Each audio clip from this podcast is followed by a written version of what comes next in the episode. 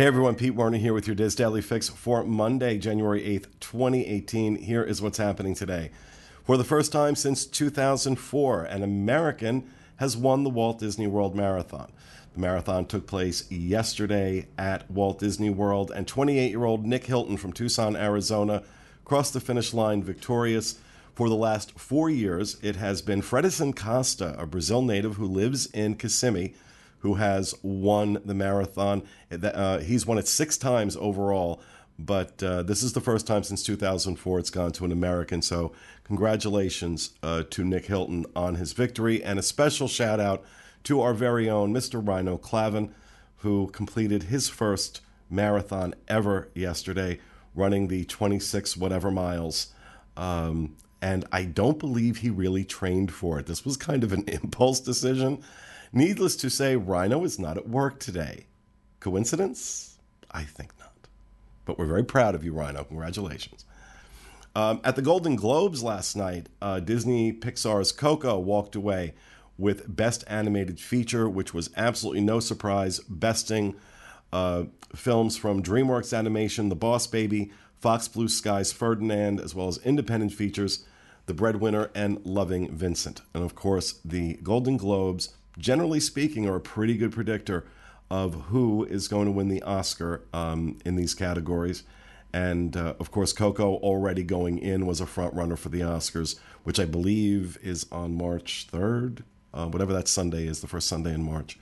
So, um, but where Coco didn't win, I'm just going to have to throw this plug in there because I saw this movie the other day and I'm absolutely obsessed with it.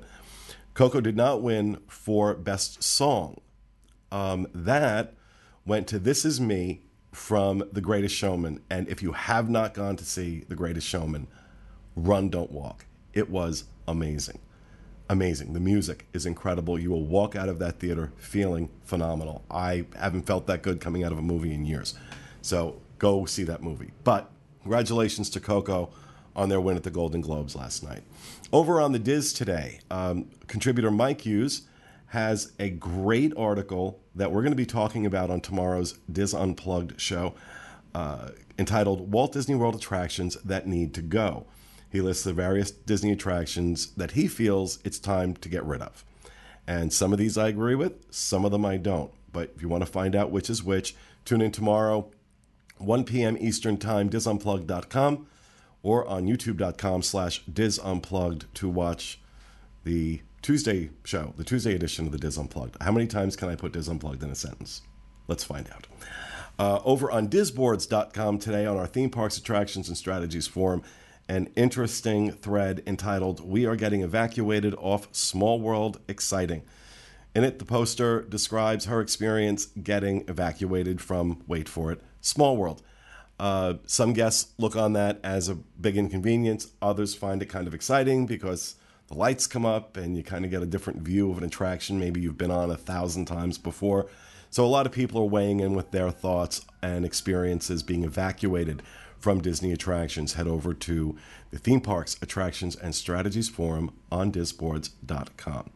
Now, one note uh, for those of you who are fans of the Disneyland edition of the Dis Unplugged, we have decided to uh, extend the hiatus for that show. Um, because we're making some big changes to it that I think you'll find very exciting.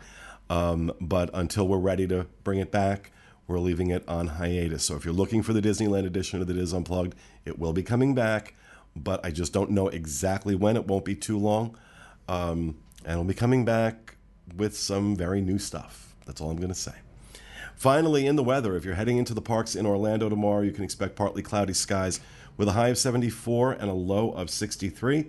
Out in Anaheim, Disneyland, partly cloudy with a high of sixty-six and a low of forty-six. You can find links to all these stories and more on our Daily Fix main page at wdwinfo.com slash dailyfix. That will do it for me today. Actually, that's going to do it for me for a couple of weeks. I had three weeks off over the holidays that I didn't do the fix. I'm back today, and then I'm heading out to California to go to Disneyland, and then off to Aulani. Um, so I won't see you for another couple of weeks, but thanks for being with us. See you again next time.